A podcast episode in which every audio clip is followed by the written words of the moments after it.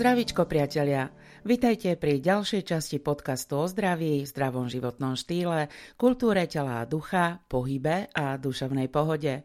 Počúvate Zdravíčko so Zuzanou Kamencovou.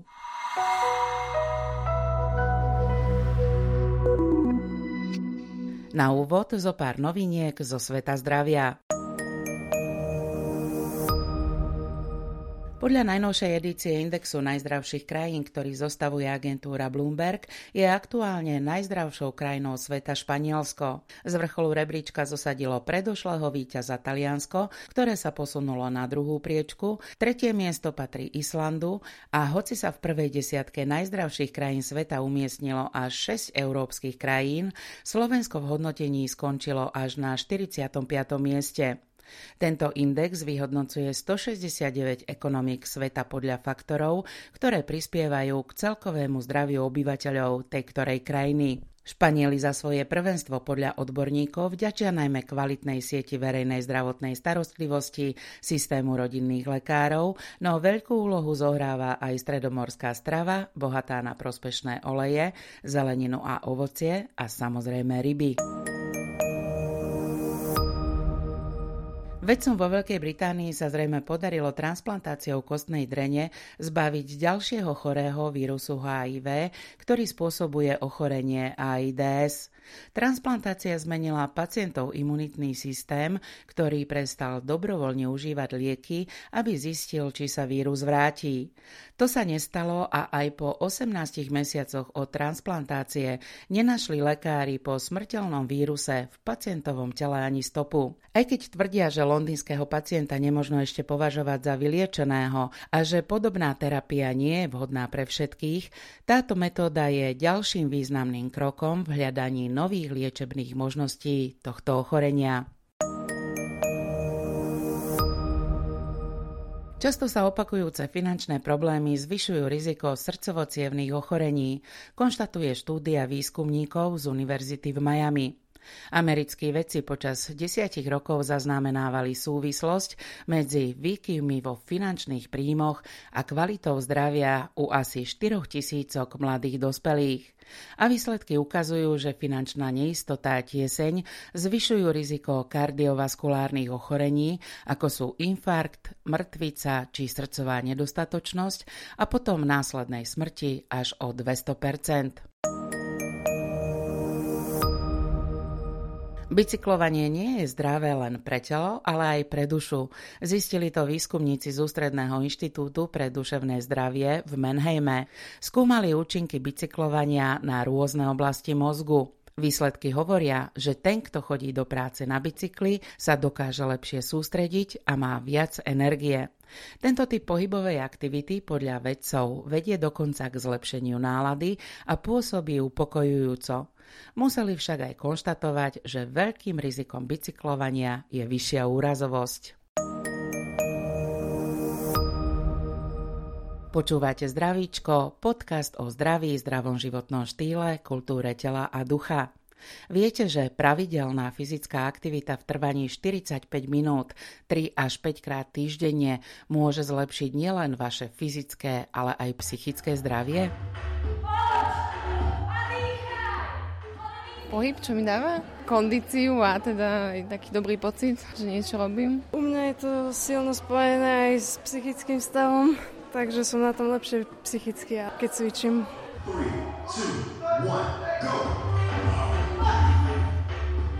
A cvičíme preto, lebo z toho máme radosť, veľa energie a prečistíme si hlavu. Myslím si, že väčšina z nich chodí preto, lebo majú radi zdravý životný štýl, lebo všetko je prepojené cez kožu, cez orgány, cez svaly, cez pocit, cez endorfiny. Inštruktorka Darina z Darifit klubu. Čo dáva taký zdravý pohyb človeku? Radosť No endorfíny sa uvoľnia. Ak beháte v lese, tak je to nádhera, keď je krásne počasie. Ak ste v telocvični, máte tu super kamošky, tak e, zase sa dobre cítite tu. Ak e, sa dohodnete a zahráte si volejbal na ihrisku, tak zase je tá partia podľa toho, komu čo vyhovuje. Ja si myslím, že to ten dobrý pocit z toho, že som si zacvičila, že sa hodím do sprchy, na druhý deň sa odvážim a mám o 5 deka menej. Ale naozaj ten záver, to zdravie je najdôležitejšie. Cvičiť pre zdravie. Ak teda pravidelne cvičíme, nerobíme to len pre naše telo, ale aj pre našu dušu. Ako spolu súvisia psychické a fyzické zdravie? Ako dokáže pravidelný pohyb posilniť našu psychiku? A ako sa dokážu psychické problémy v podobe dlhodobého stresu, napätia a neriešených problémov nepriaznivo podpísať na mape nášho tela? Odpovede ponúka dnešné zdravíčko. O tom, ako sa dokážu negatívne emócie alebo zlé psychické prežívanie, taký ten každodenný stres podpísať pod kvalitu nášho fyzického zdravia, o tom sa budeme dnes rozprávať s riaditeľom kúpeľov Trenčianskej teplice, doktorom Vladimírom Buranom. Vítajte v zdravíčku. Ďakujem pekne, dobrý deň prejem. Platí teda tá premisa, že emócie sa podpisujú často takým hrubým tučným písmom pod kvalitu nášho zdravia? No, jednoznačne jednoznačne sa podpisuje emóciu aj k vnímaniu našeho pocitu zdravia, pretože zjednodušená definícia zdravia musí byť človek vo fyzickej a psychickej pohode. Ak nie je psychická pohoda, nastávajú problémy, ktoré sa môžu prejaviť aj na ochorení vnútorných orgánov. Postupne, nenapadne, ale vieme o tom, že takto to ide. Vedeli to už starí Gréci, ktorí vedeli, že k zdraviu fyzickému patrí aj duševné zdravie. Dnes to nazývame psychosomatikou, ale je to o tom istom. To znamená, keď niekto kto sa cíti byť psychicky zdravý, má lepšie telesné zdravie, keď niekto fyzicky chorý, jeho psychika je narušená, má to súvisť. Takže nedá sa to vôbec oddelovať psychika od fyzického zdravia. Musí to byť za jedno. Máte aj vy vo svojej kúpeľnej praxi prípady pacientov, ktorí prídu a naozaj sa necítia po tej zdravotnej stránke dobre, ale všetky výsledky vyšetrení ukazujú, že by mali byť zdraví? Musím povedať, že sa čoraz viacej stretávame s takýmito prípadmi, nechcem povedať, že chorobami, pretože nejde o chorobu, sú to funkčné stavy. Ale predovšetkým sú to ľudia, ktorí sú určitým spôsobom preťažení jednostrannou prácou, alebo bohužiaľ čoraz viacej zo sedavého zamestnania, kedy je mysel sústredená na určitý bod, na monitore a náš pohľad do tohoto bodu na tie písmenka je strnulý. To znamená, cez okohybné nervy až cez strnulé napätie svalov šie dochádza k diskomfortu, najprv psychickému, potom postupne aj pocit toho nepríjemného tlaku alebo spazmu, teda stiahnutia svalstva, prípadne až bolesti hlavy, ktoré sú po takéto činnosti. Skôr či neskôr vedie k tomu, že býva narušené aj fyzické zdravie v tom zmysle, že tie svaly do určitej miery bránia teda poškodeniu tým, že sa viacej stiahnu, ale dlhodobé stiahnutie svalov vedie k ich zmenšiemu prekrveniu, dochádza k prestavbe svalov a v konečnom dôsledku z týchto funkčných zmien môže rezultovať aj morfologická zmena, to znamená aj zmena na štruktúrach tej časti. Najviac mám teraz na mysli chrbát. Spomenuli sme teda dlhodobé sedenie, najmä pred monitormi počítačov, ale akými inými pohybovými zlozvykmi alebo stereotypmi si tak najviac ubližujeme? Musím to trošku zopakovať, pretože najhorší zlozvyk alebo stereotyp je to strnulé sedenie. To znamená, že sedíme a tie svaly nemajú inú možnosť iba sa skracovať. Potom trpia. Toto by sme mali mať na mysli a keď budeme pocitovať psychické napätie, že už proste nevydržíme sa na to dívať alebo budeme mať napätie v šíji, mali by sme to robiť tak, že až budeme mať tieto pocity, treba si ich všímať a spraviť prerušenie. To znamená prejsť sa ku oknu, k dverám alebo neposielať si s kolegyňou maily, pokiaľ je blízko, ale radšej tam vbehnúť a vybaviť si to osobne, kvôli tomu, aby som prerušil ten stereotyp toho monotelného sedenia. Takže stačí aj také krátke prerušenie tejto stereotypnej činnosti. Mnohé firmy vedia o týchto neblahých dôsledkoch a preto zavádzajú hlavne japonské, korejské firmy, pokiaľ my známe, pravidelné povinné cvičenia cez nejaké prestávky, keďže nedá sa psychika oddeliť od fyzickej náročnosti. Mnohé firmy zase robia určité psychické relaxačné cvičenia alebo nejaké tréningy, je známa firma Google, ktorá pre svojich zamestnancov, aby neboli psychicky preťažení jednostranne, tak im robí určité rozptýlenie priamo v práci. Možno nejaké cvičiace náradie by už malo byť vo firmách, kde teda je to sedavé zamestnanie súčasťou vybavenia interiéru. Firmy to robia teda asi aj preto, lebo vedia, že to zvyšuje potom výkonnosť tých zamestnancov. Na to im slúžia jednoznačné zdravotné štatistiky, že tí zamestnanci sú schopní vyššieho výkonu a dlhodobejšieho výkonu. Takže je to jednoznačne potvrdené. U nás je to, ako sa hovorí, hudba budúcnosti, že či zamestnávateľie budú vo väčšej miere na toto prihliadať a myslím si, že tí, ktorí pracujú pri pásoch, pri strojoch, kde vykonávajú tú istú činnosť celý deň, tak tam by to malo byť vyslovene povinné, ale aj u tých e, činností, ktoré vyžaduje dlhé sedenie, mali by byť určitým spôsobom vedení tí zamestnanci, aby si spravili určitú úľavu. Dajme tomu spraviť pauzu, vyložiť si nohy vyššie, posadiť sa, pohodlne spraviť zo pár hlbokých nádychov, výdychov, keď tam momentálne nemám stránku, ale spraviť nejaký únik z tohoto stereotypu. Zdá sa, že aj u nás na Slovensku sa vo firemnom živote inšpirujeme trendmi zo zahraničia. V 9. ročníku súťaže Zdravá firma roka, v ktorej môžu firmy ukázať, ako motivujú svojich zamestnancov k zdravému životnému štýlu, boli minulý rok ocenené napríklad firma, ktorá zamestnáva certifikovanú trénerku, alebo firma, ktorá pre svojich zamestnancov pripravila aplikáciu, prostredníctvom ktorej si vedia skontrolovať, kto koľko cvičil a je aj ambasádorom pre rôzne športové aktivity, ako napríklad beh, yoga či bicyklovanie. Zdravičku pokračujeme s lekárskym riaditeľom kúpeľov Trenčianskej teplice, doktorom Vladimírom Buranom. Na ktorých miestach tela nás najviac dokážu bolieť tie naše neriešené psychické problémy alebo prežívaný stres alebo aktuálne traumy? Najviac sa tento psychický, hlavne chronický, prolongovaný stres prejaví v oblasti šie. Keď sa zavádzal detektor lží v Amerike, elektrody boli vždy snímané z trapézov, teda zo šie. Šijové svalstvo má určitú charakteristiku charakteristiku, ktorú nebudem bližšie rozširovať, ale nie je to iba výkonný sval na pohyb, ale má určitú aj senzoriku, to znamená vnímanie. Poloha hlavy bola vždy dôležitá, či to bol boj, lov, útek a podobne, ale poloha hlavy bola dôležitá. A šíve svalstvo si to striehne, aby to bolo v poriadku, aby bola rovina oči zachovaná a neblaho na to pôsobí dlhšia nečinnosť, kedy tie svaly začínajú dávať najavo to, že sa niečo deje, čo by nemalo byť. Ako to cítime? Máme stuhnutý krk alebo až boli? Začína to tým, že najprv máme pocit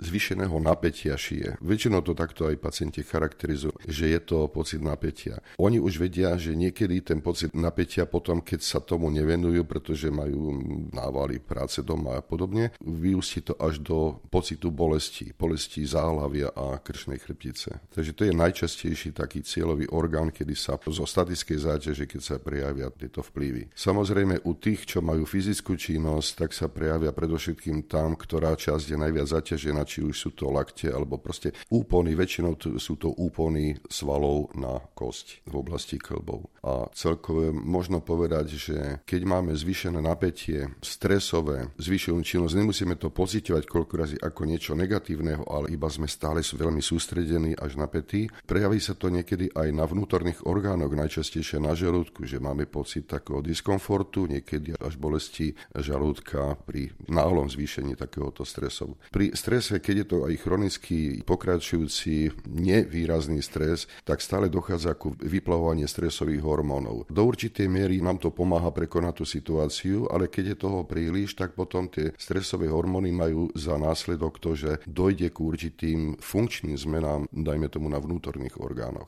Čo sa teda môže stať, ak tie e, signály, varovné signály tela stále podceňujeme a tú situáciu alebo tie situácie, o ktorých sme doteraz rozprávali, neriešime. Predovšetkým by som sa sústredil na ochorenia pohybového aparátu, pretože to je taký najmarkantnejší príznak. Keď nebudeme rešpektovať to, že máme ráno pocit stuhlosti klbov, ťažšie sa nám rozhybuje, nedokážeme sa dobre predkloniť, máme problémy pri obúvaní alebo obliekaní čoraz väčšie, tak je to v štádiu, keď sa jedná o určité zmeny, ktoré sú iba varovnými príznakmi. Tieto varovné príznaky, keď nerešpektujeme, tak dojde k tomu, že vzniknú až bolesti, treba z toho chrbta. Toto sú ešte tzv. funkčné zmeny pohybového aparátu. To znamená, keď z tohoto stavu nie je to ešte choroba, z toho sa dá dostať určitými cvikmi alebo odpočinkom, relaxáciou. Hrajú úlohu samozrejme aj výrazne aj emócie, pretože keď má niekto bolesti žalúdka alebo bolesti chrbta a mu niekto povie, že vyhral jackpot, ja neviem koľko, tak v momente tie bolesti nie sú, oni skutočne zmiznú. To znamená, že telo nás sa snaží na to upozorniť a je hrubou chybou, keď si to nevšímame. No a keď tieto zmeny ozaj budeme ignorovať, tak potom zvýšený ťah tých skrátených svalov na úpony obmedzuje klmnú pohyblivosť, obmedzujú pohyblivosť chrbtice a môže dojsť aj ku tým morfologickým zmenám štruktúr tkaniva, problémy s platničkami, problémy s klbmi zmysle opotrebovania alebo iných ťažkostí. Na záver 60 sekundovka, aby si telo pamätalo. Špičky, trošku od seba pety, bližšie k sebe. Vystrý chrbát, otvor, hrudník krásne, ramena dolu, ruky uvoľnené popri tele. Vtiahnem brúško po schode vyššie, lopatky po poschode nižšie, zavrem oči a sústredím sa. Každý problém má v konečnom dôsledku svoje riešenie a aj tie zdravotné problémy, ak počúvame signály nášho tela a ak nezašli príliš ďaleko, sa dajú riešiť.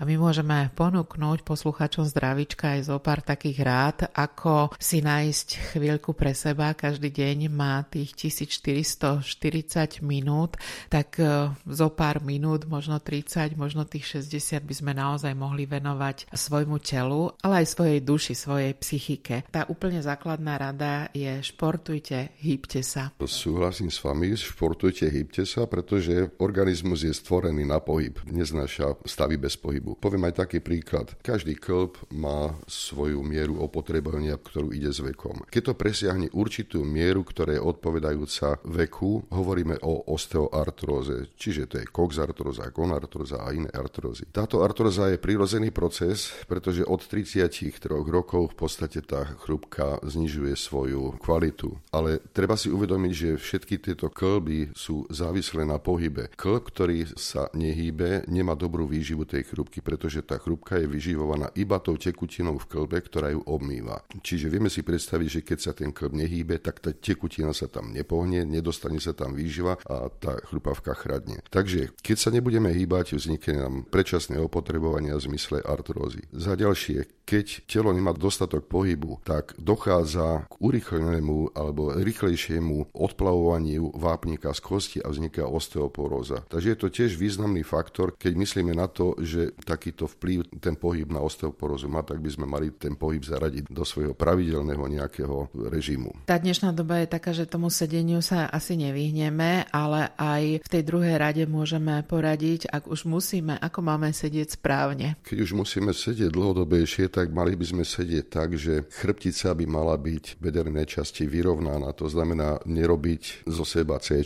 tak ako to dneska vidíme u mladých ľudí v električkách, kdekoľvek, čo sedia, pozerajú si buď tablet alebo na mobil a z boku, keď sa na to pozrieme, tak ich telo vytvára písmeno C. A toto je niečo, čo môžeme prirovnať k budúcej možnej epidémii, pretože čoraz viacej ľudí má problémy s tým, že majú chrbticu do písmena C. Najprv teda si treba uvedomiť, keď máme dlho sedieť, aby sme sedeli spriamene. To znamená, že keď budeme aj s tým telefónom alebo tabletom narábať, tak mali by sme si ho trošku podvihnúť a sedieť spriamene. U počítača v práci alebo pri kancelárskej činnosti takisto. Mali by sme sedieť spriamene a ideálny set by bol taký, keby sme mali zohnuté končatiny v bedrových klboch a kolenách 90 stupňov a opora by nemala byť cez špičky alebo pety, určite nie nohy prekryžené, ale ploskami nohy na dláške alebo na podložke. Takže takýto set. Ďalšou radou doktora Vladimíra Burana by bolo to, aby sme si dávali pozor na hmotnosť, pretože nadváha naozaj spôsobuje nielen negatívne pocity, ale aj zdravotné problémy. No hmotnosť by sme si mali kontrolovať neustále, pretože vieme dobre, že iba krátke zaváhanie, že zajtra začne, pozajtra začnem a tak ďalej, vedie k tomu, že proste prejdú dni, niekedy týždne a niekedy, nedaj Bože, aj mesiace bez toho, aby sme v tom niečo spravili. To sú práve tie zimné mesiace, keď sa priberá. Musíme teda určite sa starať o svoju hmotnosť, aby sme nezvyšovali nároky na klby a chrbticu, pretože Yeah.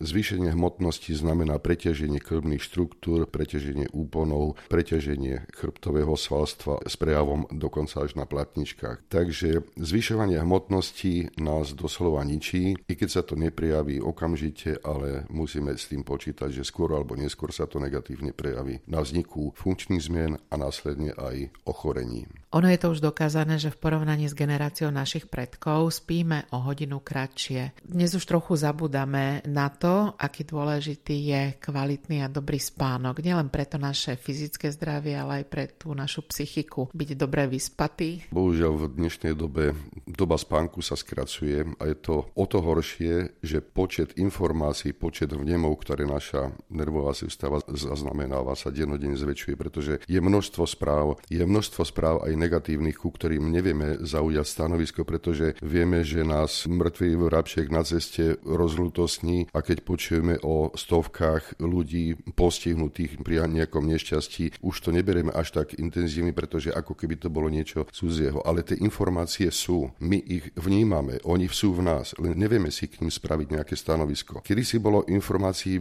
pomerne málo a každá informácia bola emotívne spracovaná a bolo to vyriešené. U nás je problém, čo sa týka psychického zdravia, že strašne veľa informácií není zaškatulkovaná do jednotlivých oddielov ako vyriešené, ale stále to tam pod pokrytkou je. Preto aj pri mnohých psychoterapeutických metódach, keď nás trápi nejaký konkrétny problém, tak podstatou je dostať sa do toho štádia, kedy ten problém vznikol a uvoľniť to. A keď máme málo spánku, tak my nedoprajeme nervovej sústave, aby sa tohoto prírodzenou cestou zbavila. Takže nedostatok spánku a zvýšenie e, denných aktivít a psychických aktivít je to začarovaný kruh, ktorý nás váňa do niečoho, čo sa môže prejaviť poruchou zdravia. Či už psychického alebo fyzického, pretože jedno telo. Ten dobrý spánok a vhodný madrac je takou vašou ďalšou radou, ako si posilniť psychické aj fyzické zdravie. Prečo je dôležitý napríklad aj dobrý matrac? Vhodný matrac je taký, na ktorý sme zvyknutí. Samozrejme, že mali by sme vylúčiť matrace alebo podložky na spanie, aby neboli príliš tvrdé. Kedy si sa doporučovalo pri rôznych problémoch s chrbtom rovné tvrdé lôžko. Myslím si, že dnes je treba skorej vnímať, čo je pre nás milšie. Väčšina ľudí má problémy so spaním, čo sa týka madracov, s tým, že príde do iného prostredia na iné madrace. A nezáleží na tom, že toto je kvalitnejšie najlepší madrac, ten dotyčný sa na tom novom madraci ideálnom horšie vyspí, pretože už má určité zvyklosti. Takisto, chvala Bohu, už neexistujú dneska drátené postele, to boli príliš meké, takže príliš meká postel a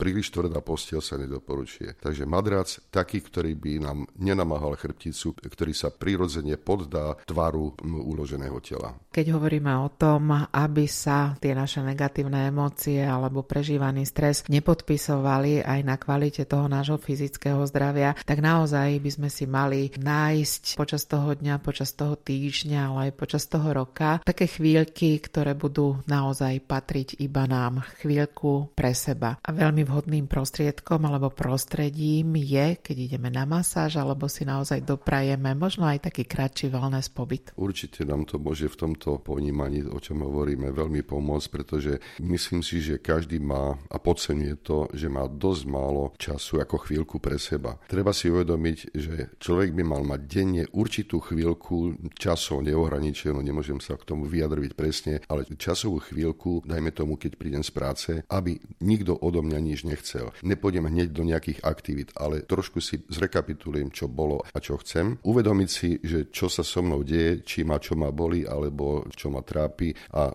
zaujať k tomu stanovisko nejakým spôsobom ísť. Samozrejme, na toto máme množstvo metód, ktoré nám tomto pomáhajú. Môžeme ísť do určitého relax centra, môžeme si pozrieť dobrý film a tak ďalej, ale skorej by to chcelo niečo aktívneho, na čím by sme nemuseli nejako rozmýšľať. Patria k tomu aj návšteva takých wellness centier s masážami, s nejakými aromaterapiami a niečo podobného. Prevenciou tých psychosomatických najväčších problémov je taká pravidelná duševná hygiena, naozaj odbúranie stresu, vyvetranie si hlavu príjemným pohybom. Celkovo by sme to mohli uzavrieť tak, že by sme sa tak mali alebo mohli aj trochu rozmaznávať. Ja si myslím, že si zaslúžime, aby sme sa trošku aj rozmaznávali. Nie sme žiadni asketi a si po ťažkej fyzickej a psychickej práci si zaslúžime nejakú odmenu. A tou odmenou by malo byť to, že by sme sa mohli hýčkať, skrášľovať, veseliť, radovať. Pán doktor, ako sa najradšej rozmaznávate vy? Ja sa najradšej rozmaznávam pobytom v prírode. Ten nám dá to potrebné zdravičko. Ten nám určite navráti kus zdravia. Hostom dnešného zdravíčka bol lekársky riaditeľ kúpeľov Trenčianskej teplice doktor Vladimír Buran. Ako zdravia, ale aj duševnej pohody, vypnutie z dlhodobého stresu a každodenných problémov, o ktorých sme dnes hovorili, nám môže dať aj dlhší či kratší pobyt v kúpeľoch. Novinky z kúpeľov Trenčianskej teplice ponúka marketingová manažerka kúpeľov Trenčianskej teplice Barbara Zajačková. Spojitosť eh, slovenskej literatúry s marcom mesiacom knihy. Myslíme si, že táto spojitosť je veľmi dôležitá práve keď príde človek na liečenie do kúpeľov a po absolvovaných liečebných procedúrach, ktoré sú jednak veľmi účinné a veľmi príjemné, je tu aj voľný čas, ktorý by sme chceli našim klientom, našim hosťom spriemniť práve tým, že im ponúkame možnosť kultúrneho vyžitia, pravidelného programu, ako sú tanečné večery. A práve v období jary od marca do mája je to práve literárna jar, ktorá vlastne prináša do kúpeľov slovenskú súčasnú literatúru, zaujímavé besedy, diskusie a takisto možnosť osobných stretnutí s týmito autormi. Nesieme sa vlastne v duchu hesla Liečime telo vodou a dušu kultúrou. Veľmi sa tešíme, že tieto literárne besedy s našimi slovenskými autormi sú pod taktovkou Dada Naďa.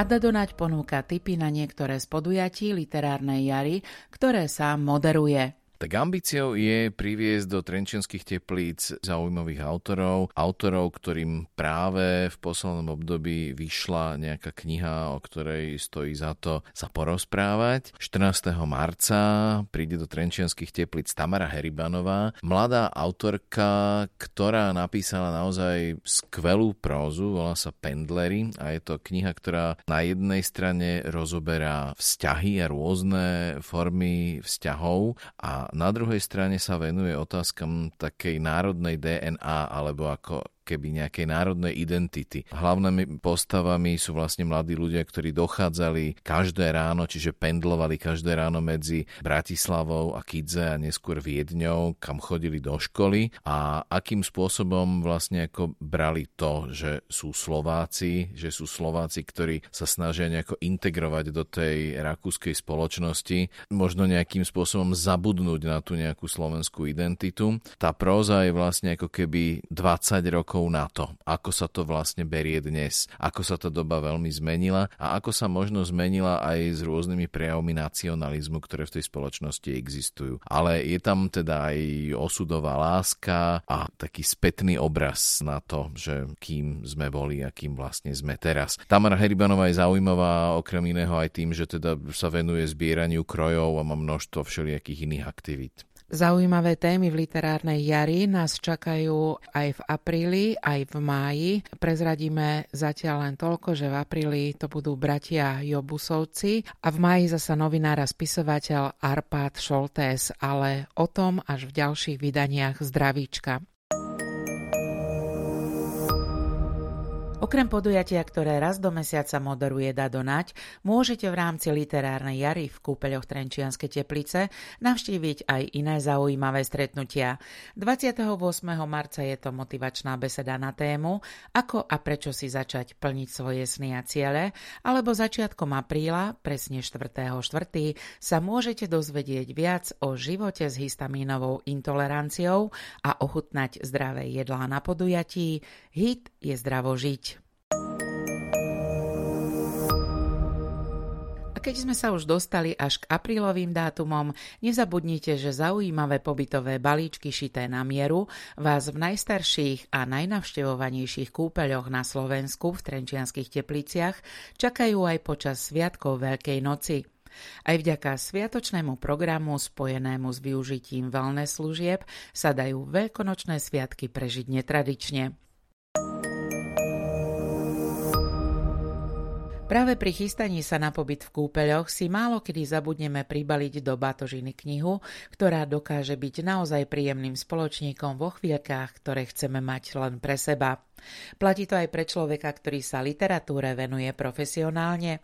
Nedalo nám a v zdravičku sme prítomnosť Dada Nadia, ktorý sa počas jary bude vyskytovať v kúpeľoch v Trenčianských tepliciach častejšie, využili ešte raz. Trenčanské teplice mám veľmi rád. Ja som tam chodeval roky na artfilm, na festival. Chodievam tam v podstate veľmi rád aj v súčasnosti. Tá príroda je tam krásna. Priznám sa, že tie krásy toho kúpeľného života som si ja zatiaľ ešte nejako veľmi nevychutnal. Zatiaľ sa na to len odhodlávam. Ale tak Trenčanské teplice takisto majú svoju veľmi zaujímavú literárnu tradíciu. Ak sme sa dnes rozprávali o psychickej pohode a o prepojení toho psychičná s tým našim fyzickým zdravím. Ako relaxuje a oddychuje Dado Nať? Patrí do toho vášho života aj kus pohybu? Ja mám vlastne jediný druh takejto nejakej relaxácie a to je vlastne ranná prechádzka, pretože ja keď zanesiem ráno syna teraz už do školy, mám takú svoju obľúbenú trasu, ktorá vlastne akože vedie popod Slavín až do Horského parku. Pozerám na tie domy, pozerám sa, že kto tam býva. Neraz tam mi stane, že ma aj pozvú dovnútra. Na tej trase stretávam v princípe každé ráno ako keby tých istých ľudí, čiže je to obrovský relax od takého ruchu veľkomesta. To je presne taký ten pocit, ako keď človek je na Štefánikovej ulici, ktorá je akože super rušná a viem, že ju treba len rýchlo akože absolvovať. Človek vyjde o dve ulice vyššie a je v nejakom ako úplne inom svete. Toto ja každé ráno prejdem a mám pocit, že je to asi najkrajšia časť môjho dňa. S lekárskym riaditeľom kúpeľov Trenčianskej teplice, doktorom Vladimírom Buranom, sme sa teda v dnešnej časti zdravička rozprávali o prepojení psychickej pohody a fyzického zdravia, ale aj o dôležitosti nájsť si počas tých 24 hodín aj takú chvíľku pre seba. Čo býva takou vašou chvíľkou pre vás, len pre vás? No chvíľkou len pre mňa je práve táto ranná prechádzka, že ktorú absolvujem, pretože žiadnu inú chvíľku už len pre seba v podstate počas toho dňa nemám. Čiže aký je ten deň aspoň ako tak normálny, tak e, úplne cítim, že keď dieťa odložím ráno o 8 do inštitúcie a vlastne zabuchnem za sebou dvere školy a vydám sa vlastne na tú svoju každodennú rannú trasu do tých kopcov cez Slavín a Horský park, tak viem, že nasledujúcu hodinu budem naozaj len sám so sebou a tam mi ani naozaj neprekáže, keď tam stretnem skoro tých istých ľudí pravidelne, dokonca aj viem v akom poradí. Toto je 100% vlastne chvíľa iba pre mňa, chvíľa absolútneho relaxu. Pre vás sa stali knihy profesiou. Je ale ešte aj dnes stále kniha tým prostriedkom, kde môžeme nájsť tú psychickú pohodu, ten relax, to odputanie sa od tých každodenných starostí, od toho stresu alebo takého psychického vnútorného nepokoja? To 100% áno, veď na tom vlastne akože je to čítanie aj založené, že nás to vlastne prenesie do nejakých úplne iných svetov, alebo práve naopak, že tam možno nájdeme seba samého a že tak sa môžeme nejako upokojiť, že aj nejakí iní ľudia prežívajú približne niečo také podobné, ako prežívame my, že možno sú na tom ešte nejako o mnoho horšie, ako sme na tom my a tým pádom je to, myslím si, aj také upokojenie, aj častokrát si tam môžeme nájsť nejaké odpovede na nejaké otázky, ktoré nás trápia. Nie som si že úplne istý, že či to čítanie v poslednom období je takým relaxom pre mňa, pretože vzhľadom na tú prácu tak som nutený čítať strašne rýchlo, čiže nemôžem si ako keby dovoliť taký ten luxus toho, že vychutnávam že si tak akože lebedím pri tom. Skôr ma to už ako keby naplňa trochu takouto frustráciou, že každú tú knihu dočítam tak asi do polovice a potom sa to tak rozpozerám okolo seba, vidím tam tie hory nedočítaných kníh, ktoré neviem teda kedy dočítam. No ale akože v princípe rôzni moji blízki kamaráti, ktorí teda radi čítajú, tak im teda veľmi závidím, že si čítajú tie pekné 600 stranové knižky. To je podľa mňa najväčší relax. A to je z dnešného zdravíčka naozaj všetko. Nezabudnite, nájdite si každý deň chvíľku aj pre seba, veď deň má dlhých 1440 minút a tých približne 30 ste práve teraz venovali zdravíčku. Odberu pravidelného mesačného podcastu Kúpeľov Trenčianske teplice Zdravíčko sa môžete prihlásiť na Apple podcastoch, Google podcastoch, na Spotify alebo v inej vašej obľúbenej podcastovej aplikácii. Všetky diely a zaujímavé odkazy na témy, o ktorých hovoríme, nájdete na adrese www.kúpele-teplice.sk lomka podcast. Ak sa vám podcast Zdravíčko páči, povedzte o ňom svojim priateľom a odporúčte im, aby si vypočuli aspoň jeden diel. Ak máte pre nás zaujímavé tipy, podnety či inšpirácie, napíšte nám na podcast zavináč kúpele pomlčka teplice.sk. A to je na dnes všetko.